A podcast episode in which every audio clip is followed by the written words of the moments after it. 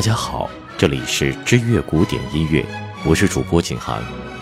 听了这么多古典音乐大师们的不顺利的爱情故事之后，我们不禁会问：难道艺术成就越高，爱情就越不顺利吗？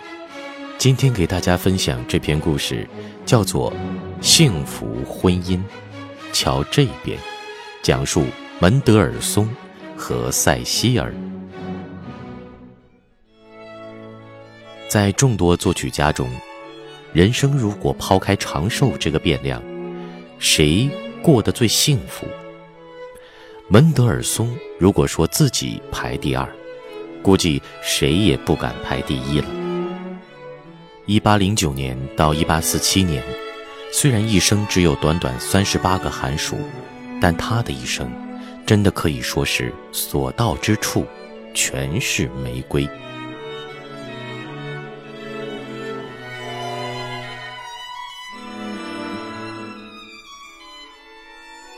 首先，父母就给了他一个寓意幸福的名字。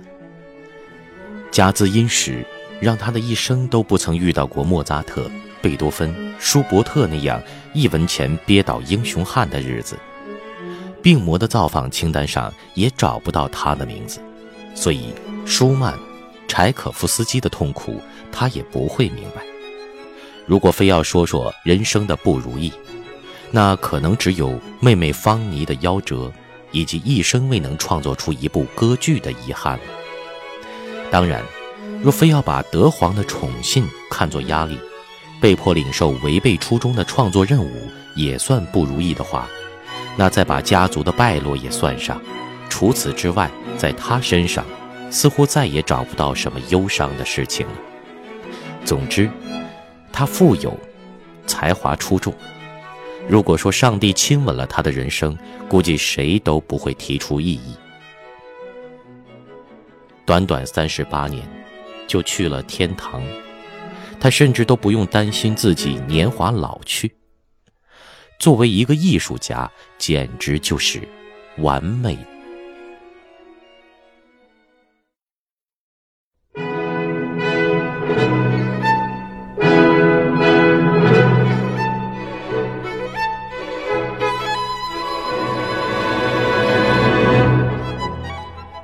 这样的人，得到爱神的眷顾，就更是顺理成章的事儿了。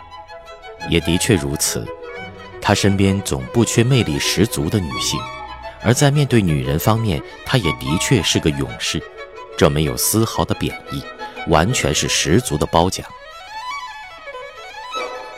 二十岁，他奉父命远访英伦，旅途中捎回的家信中，他这样说。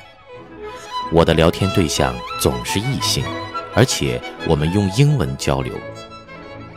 驻足爱丁堡时，他在家书中写道：“苏格兰的女子真的在我心底占有一席之地。一个伊斯兰教徒若为了能跟我在一起，愿意更改信仰皈依基督，那还是让我代替他好了。我愿意变成一个土耳其人，居住在他的国度。”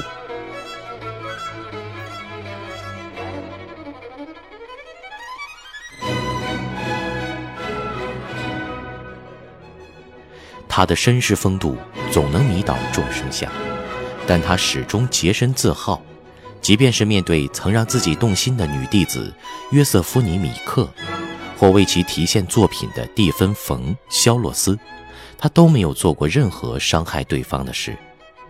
良好的家庭环境，父母自然对他的婚姻期望很高，可惜，父亲却没有等到他结婚的那一天，就早早过世了。那是一八三五年的噩耗。印象中，父亲是个严厉且认真的人，对儿子的事情也是事无巨细。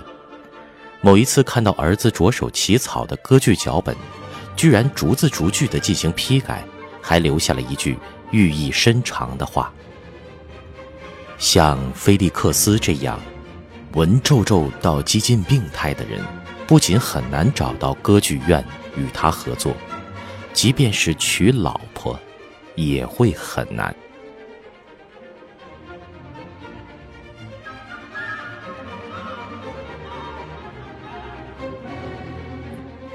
感谢您的收听今天就为您分享到这里。门德尔松的幸福恋情我们将会分三期为您一一奉上聆听经典分享乐趣。这里是知乐古典音乐。如果你喜欢我们为您分享的故事，您可以关注微信公众账号或新浪微博“知乐古典音乐”，我们在那里期待您的到来。